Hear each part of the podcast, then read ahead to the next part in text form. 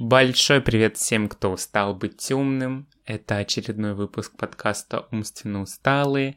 И снова с вами мы, его несменные ведущие, Валерий, Лиза и Даша. И сегодня мы обсудим такую щепетильную тему, как первые дни в ВУЗе, что это легкая адаптация или игра в кальмара. Обсудим основные студенческие понятия, поговорим про язык студентов, обсудим внутреннюю кухню вуза, рассмотрим такие места, как деканат, кафедра, и поговорим про негласные правила студенческого сосуществования. Давайте перейдем к первому вопросу. Язык студентов. Так ли сильно он отличается от языка школьников и от того языка, который мы используем в повседневной жизни?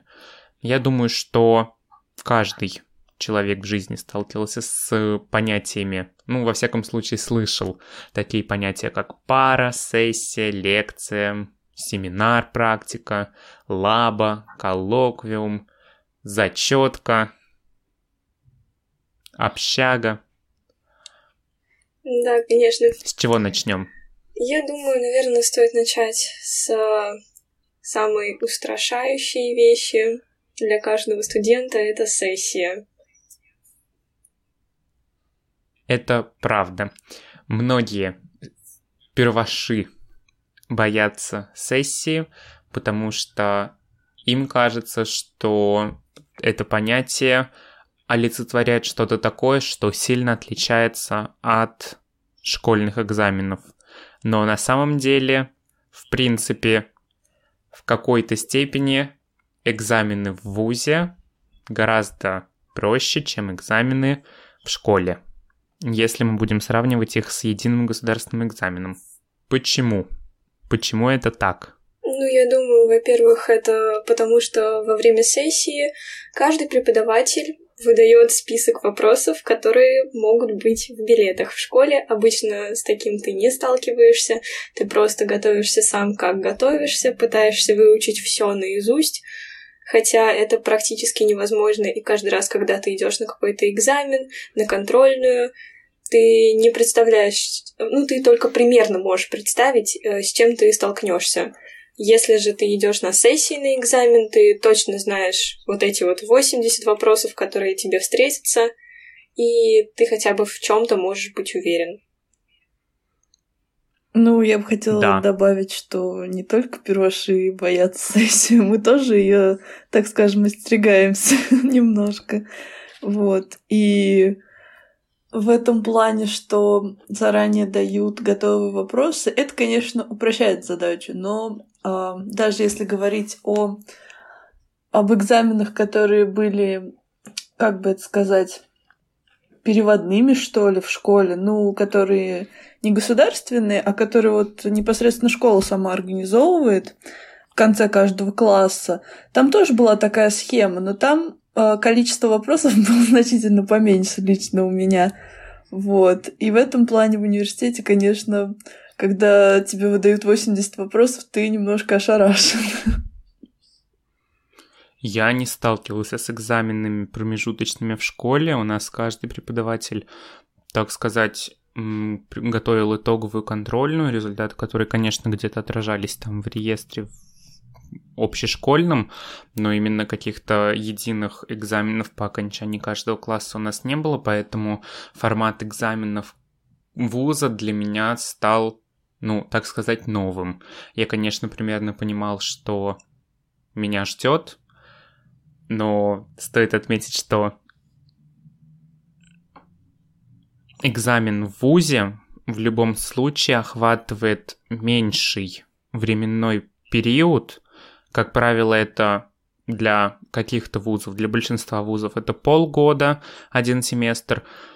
Знаю, что в некоторых вузах в год 4 сессии, то есть mm-hmm. по четвертям у них делится обучение. Это, ну, в ВШЭ, насколько я знаю, такая система. И это все-таки делает вещи чуть проще, потому что материал, изученный за полгода, если его учили в течение этого полуг- полугодия повторить гораздо проще к сессии, чем материал, который изучался за, ну ладно, не будем бросаться громкими словами, за 11 лет школы, ну за, ну, за последние там точно. 5 лет, за 5 лет угу. даже, мне кажется, в школе повторить к ЕГЭ гораздо сложнее, чем да, это то, правда. что я уже сказал. Да.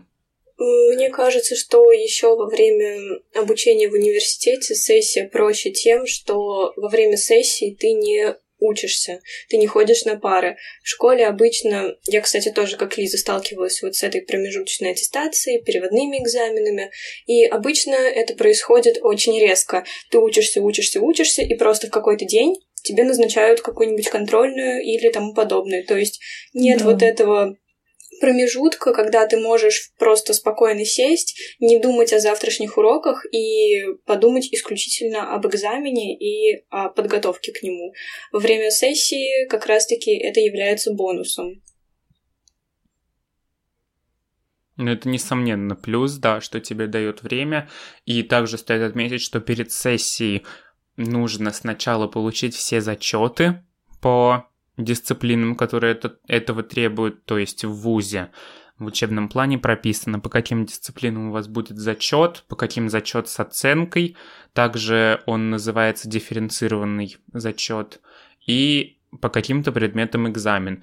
Как правило, экзаменов э, не больше пяти. Так должно быть. Но, насколько я знаю, встречается иногда чуть меньшее количество. А в некоторых вузах, как будто я слышал, чуть больше. Хотя, по моему мнению, так быть не должно. Где-то я слышал, что число экзаменов должно быть ограничено пятью. Да, мне тоже кажется, что больше пяти это прям перебор. Это, во-первых, как-то ну, не, не позволяет детально повторять материал. Ты как бы поверхностно что-то там что помнишь, что не помнишь, быстренько просматриваешь все, весь материал, который тебе давали в ходе семестра, и чисто освежаешь в памяти, и после этого знания, они как бы улетучиваются, такое чувство. Такое ощущение есть, это правда. Но стоит отметить, что есть такое понятие, как автомат, и оно никак не связано с оружием, потому что автомат — это автоматическая оценка на экзамене. Если вы усердно работаете в течение семестра, отвечаете на все вопросы преподавателя, у вас замечательная посещаемость и вообще идеальный студент, который выполняет все работы в срок, э, соблюдает дедлайны, то преподаватель может перед зачетом или перед экзаменом сказать вам замечательную вещь. Уважаемый студент, у вас оценка будет стоять автоматом. Приходите просто с зачеткой. В начале экзамена выставлю, будете свободны.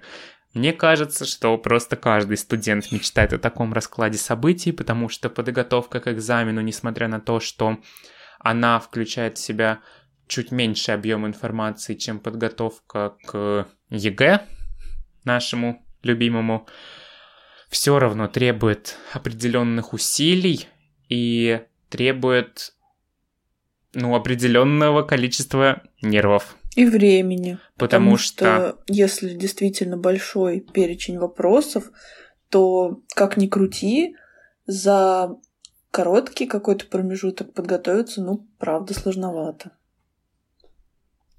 На самом деле редко случается, когда автомат ставят сразу по всем предметам. Это прям практически уникальный случай. Но автомат даже по двум особенно необязательным предметам, а в ВУЗе случается такое, что вам приходится слушать такие факультативные... Я не могу сказать, что они факультативные в программе, в учебном плане, но для студентов, как правило, они кажутся факультативными, как философия, социология, правоведение. По ним могут стоять в учебном плане экзамены, несмотря на то, что этот предмет длится всего семестр. И если преподаватель по такому предмету ставит вам автомат, вы будете счастливы, потому что для подготовки к экзаменам по профильным дисциплинам, по которым вам в будущем, которые в будущем вам точно пригодятся, у вас появляется больше времени. Вам не нужно готовиться к остальным. Да, это приятный бонус, потому что, а, как правило, такие предметы, они более гуманитарные, что ли. И тебе приходится, если, если ты готовишься к экзамену, то тебе действительно приходится изучать большое количество информации и пытаться это все запомнить. Это действительно трудно. Я думаю, что мы можем перемещаться к следующим терминам. Давайте рассмотрим такие понятия, как лекция, семинар, коллоквиум. Кто это такие и что они от нас хотят. Ну, вообще... Давайте начнем с лекций. Я, можно, добавлю? Я хотела сказать про Конечно. пару. То есть э, после школы ты приходишь, привыкший к урокам, где 45 минут, и ты спокойненько там можешь пойти, позаниматься своими делами, покушать, пообщаться с друзьями из других классов. А здесь вот небольшой такой момент, когда ты приходишь в университет, и здесь уже после 40 минут ты сидишь еще 40 минут. И поначалу это, ну, трудновато. Но потом потихонечку привыкаешь, и в целом такой формат удобен в том плане, что в день у тебя может стоять там, ну, 2, 3, 4 пары, вот, и тебе придется делать меньше заданий, чем если бы у тебя там было 6 разных уроков. Да, я хотел перейти к этому понятию именно из первого определения лекции. Лекция — это пара, а как уже отметила Лиза, пара — это получается как будто спаренный урок, то есть продолжительностью, как правило, около полутора часов, на котором преподаватель читает какой-то материал. Как правило, в больших вузах, где есть потоки, поток — это курс студентов, изучающих одинаковые дисциплины, лекции бывают потоковыми в больших аудиториях, и преподаватель читает лекцию сразу там больше, чем на 100 человек. Да, и читает... Лекция... Продолжай. Требует... Лекция позволяет изучить теоретический материал, который дает преподаватель, и, как правило, преподаватели после лекции требуют конспекты. Важно обращать внимание не только на конспектирование, но и запоминать материал, потому что лекция может происходить в интерактивном формате, и в какой-то момент преподаватель останавливает свой рассказ и задает студентам вопросы. И главное быть всегда на чеку и записывать материал, потому что если все студенты группы отнесутся к этому халатно, и у вас не останется конспекта лекции. В будущем, на семинаре, когда вы будете обсуждать нужную тему, вы можете попасть в просак, потому что без материала, который дается на лекции, на семинаре будет очень сложно. Это правда. И также будьте готовы к тому, что а некоторые преподаватели могут диктовать довольно-таки быстро. Писать приходится тоже очень быстро и писать э, много. Вот, но тем не менее, к этому как-то адаптируешься, начинаешь потихонечку сокращать слова, которые были там ранее уже использованы. И действительно, лекции помогают и на семинарах, и уже впоследствии в ходе подготовки к экзамену по этой дисциплине. Также стоит отметить, что весь материал, который вы получили на лекции, потом вы будете закреплять на практическом занятии. Практическое занятие, оно же семинар, проходит под руководством преподавателя в группе. То есть, если лекции бывают потоковыми, то семинары, как правило, это занятия группой. Таким образом, на него вы, как правило, готовите доклад, рефераты, презентации, выступаете перед одногруппниками. Семинар предоставляет вам замечательную возможность искать, представлять информацию, вести диалог с аудиторией, дискутировать. То есть на семинаре очередь говорить переходит к вам. Преподаватель, как правило, только слушает и направляет. Также стоит отметить, что иногда по лекциям и практикам у вас будут разные преподаватели. То есть тот, кто ведет лекции, будет принимать у вас в будущем экзамен, а на практике вы будете сталкиваться совершенно с другим педагогом. Поэтому если вы подумаете, что М, я могу пропустить все лекции, но зато я буду появляться на практиках, ни к чему хорошему это не приведет. Даже если преподаватель у вас один, э, посещать лекции все-таки стоит, потому что иногда преподаватели вводят собственную бально-рейтинговую систему, благодаря которой можно получить вышеупомянутый автомат и со спокойной душой не ходить на зачет или экзамен. Я думаю, что мы можем обсудить следующий вид э, занятий. Это коллоквиум. Скажем честно, именно с таким названием в ходе нашей учебной деятельности мы не сталкивались, но примерно похожий вид деятельности у нас встречается на практических занятиях по английскому языку, например. Коллоквиум – это вид занятий, на котором преподаватель беседует со студентами по заданной теме. Таким образом, он оценивает их уровень знаний. На коллоквиум, коллоквиуму нужно готовиться и на нем активно работать.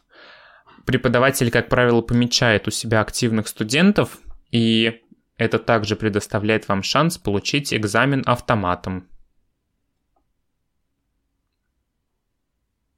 Следующий вид занятий – это лабораторная работа, она же лаба.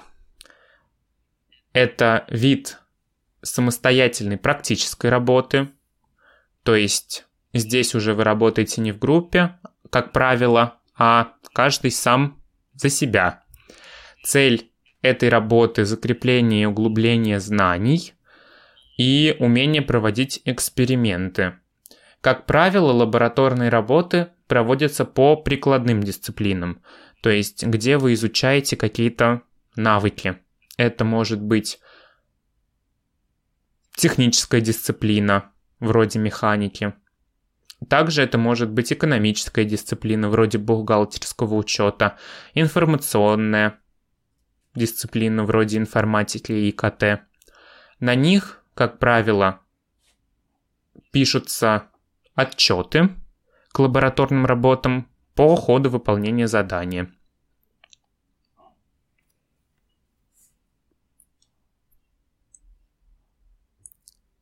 Не убавить, не прибавить. Да, что-то даже не знаю, что добавить.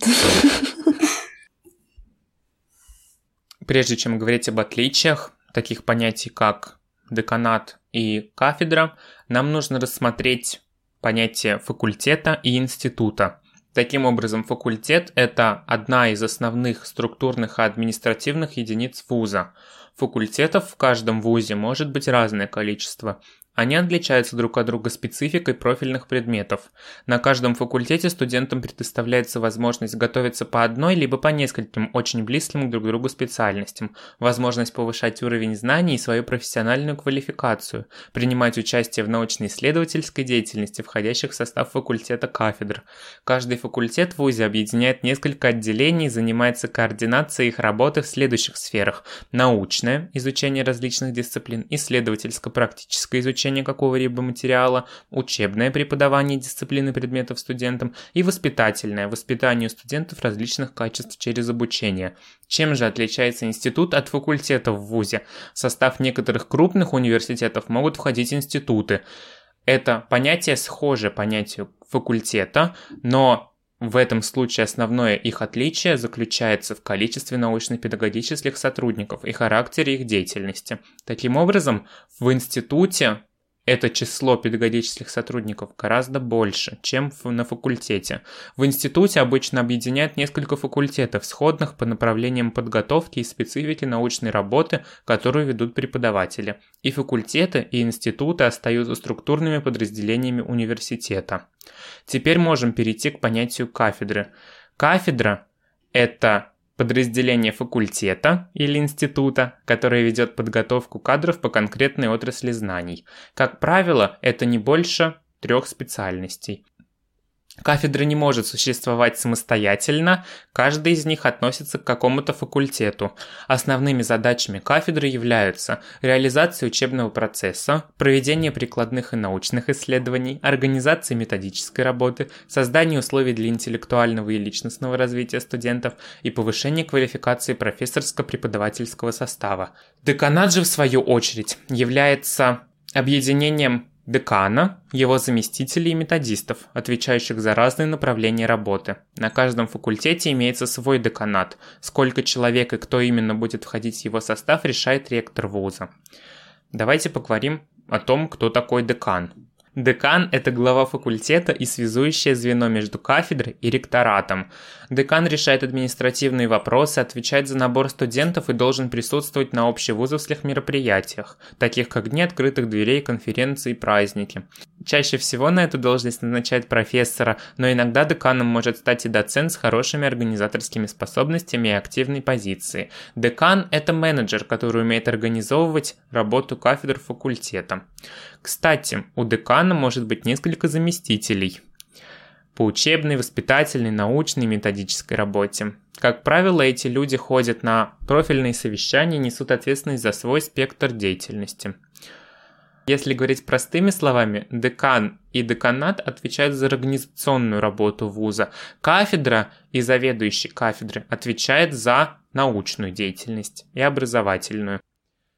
Нам кажется, мы достаточно подробно поговорили про структурные подразделения в ВУЗе и можем двигаться к следующему вопросу. Какие же существуют негласные правила студенческого сосуществования? Что такое взаимопомощь и взаимовыручка? Ну, как и в школе, нужно друг с другом находить контакт относительно в коллективе, я хочу сказать, в студенческом. То есть нужно как-то пытаться общаться друг с другом, находить какие-то точки соприкосновения. И потому что впоследствии такой дружеский настрой будет способствовать взаимовыручке а, в ходе решения каких-то учебных проблем, если так можно выразиться, ну или задач каких-нибудь. Вот. А в плане, допустим, твой одногруппник где-то сильнее в математике, а ты сильнее там в гуманитарных дисциплинах. Вы можете друг у друга э, спросить какие-то, задать друг другу вопросы, если вдруг вам что-то непонятно. И таким образом у вас будет некое сотрудничество, которое будет выгодно каждому, и каждый будет получать желаемые результаты Одним из самых эффективных способов запоминания информации является ее преподавание. Именно таким образом вы вникаете в информацию как можно глубже и формируете у себя такую последовательность данных, которая будет полезна не только вам, но и вашему другу. Да. Что я хотела сказать, так это, что общие проблемы объединяют, и для студентов обычно основной проблемой является сессия, и очень хорошо, когда э, у вас налаженные отношения со своими одногруппниками, и чтобы облегчить свою подготовку к экзаменам, когда у вас есть перечень билетов, вы можете распределить данные билеты между своими одногруппниками, и таким образом вам не нужно будет готовить все 40 или там даже больше билетов, а каждый может подготовить 2-3. И это значительно облегчит вашу подготовку и сократит ваше... Нет, увеличит ваше свободное время. Это правда. Также стоит активно себя проявлять везде, где только можно, потому что когда вы активны, вы запоминаетесь, и, возможно, в будущем вам это поможет. Да, нужно взаимодействовать там как-то с преподавателями, отвечать на их вопросы, не стесняться, что очень важно. Потому что если поставить себя на место преподавателя, вот мне было бы очень приятно, когда я не просто в пустоту рассказываю какой-то материал, а что, ну вот именно осознавать, что меня слушают, интересуются информацией, которую я хочу донести, и проявляют какую-то активность, чтобы разобраться в материале. Как вести себя с одногруппниками, мы уже обсудили. Давайте поговорим о том, как вести себя с преподавателями. Как правило, на первой паре преподаватель обсуждает со студентами свои требования не только в плане учебной деятельности, но и какие-то организационные моменты. Про то, можно ли выйти, покинуть аудиторию без его разрешения, а, как вести себя в случае опоздания. Но если он не обозначил эти моменты, то стоит ориентироваться на те правила, о которых я расскажу чуть позже. Первым правилом является запрет на опоздание – Крайне не рекомендуем вам опаздывать на пары, потому что, во-первых, вы портите впечатление о себе и о всей группе в целом, а во-вторых, мешаете, отвлекаете одногруппников и преподавателя. Лучше прийти на 3 часа раньше, чем опоздать на 3 минуты. Планируйте свой день тщательнее. Вторым правилом может стать вход в аудиторию во время опоздания. Если преподаватель не обозначил на первой паре этот момент, то лучше зайти в аудиторию, поприветствовав преподавателя и уточнив, можно ли вам пройти. И дальше, не создавая никаких помех ему пройти на свое место, стараться не шуметь, не шуршать, не отвлекать вовлеченных в работу людей. Третьим правилом может стать... Если вам срочно надо покинуть аудиторию во время занятия, вы просто встаете и выходите. Не отвлекайте, пожалуйста, там преподавателя и ребят, потому что э, иногда можно потерять мысль, и вот эта ситуация, когда преподаватель сбивается с толку, никому ничего хорошего не приносит. Также стоит внимательно относиться к дедлайнам, потому что преподавателям мне кажется, очень неприятно, когда в последний день им вечером начинают отправлять тысяча файлов с работами, и на следующий день уже пара по данной теме, и вы ставите тем самым преподавателя в очень неудобное положение и ведете себя очень некрасиво, потому что а, в его обязанности входит проверка вашего домашнего задания, и вы тратите его личное время на вас, что является не самым красивым жестом, и таким образом вы запомнитесь не только как безответственный человек, но и также человек, который лишил преподавателя личного времени, которое обязательно у каждого должно быть.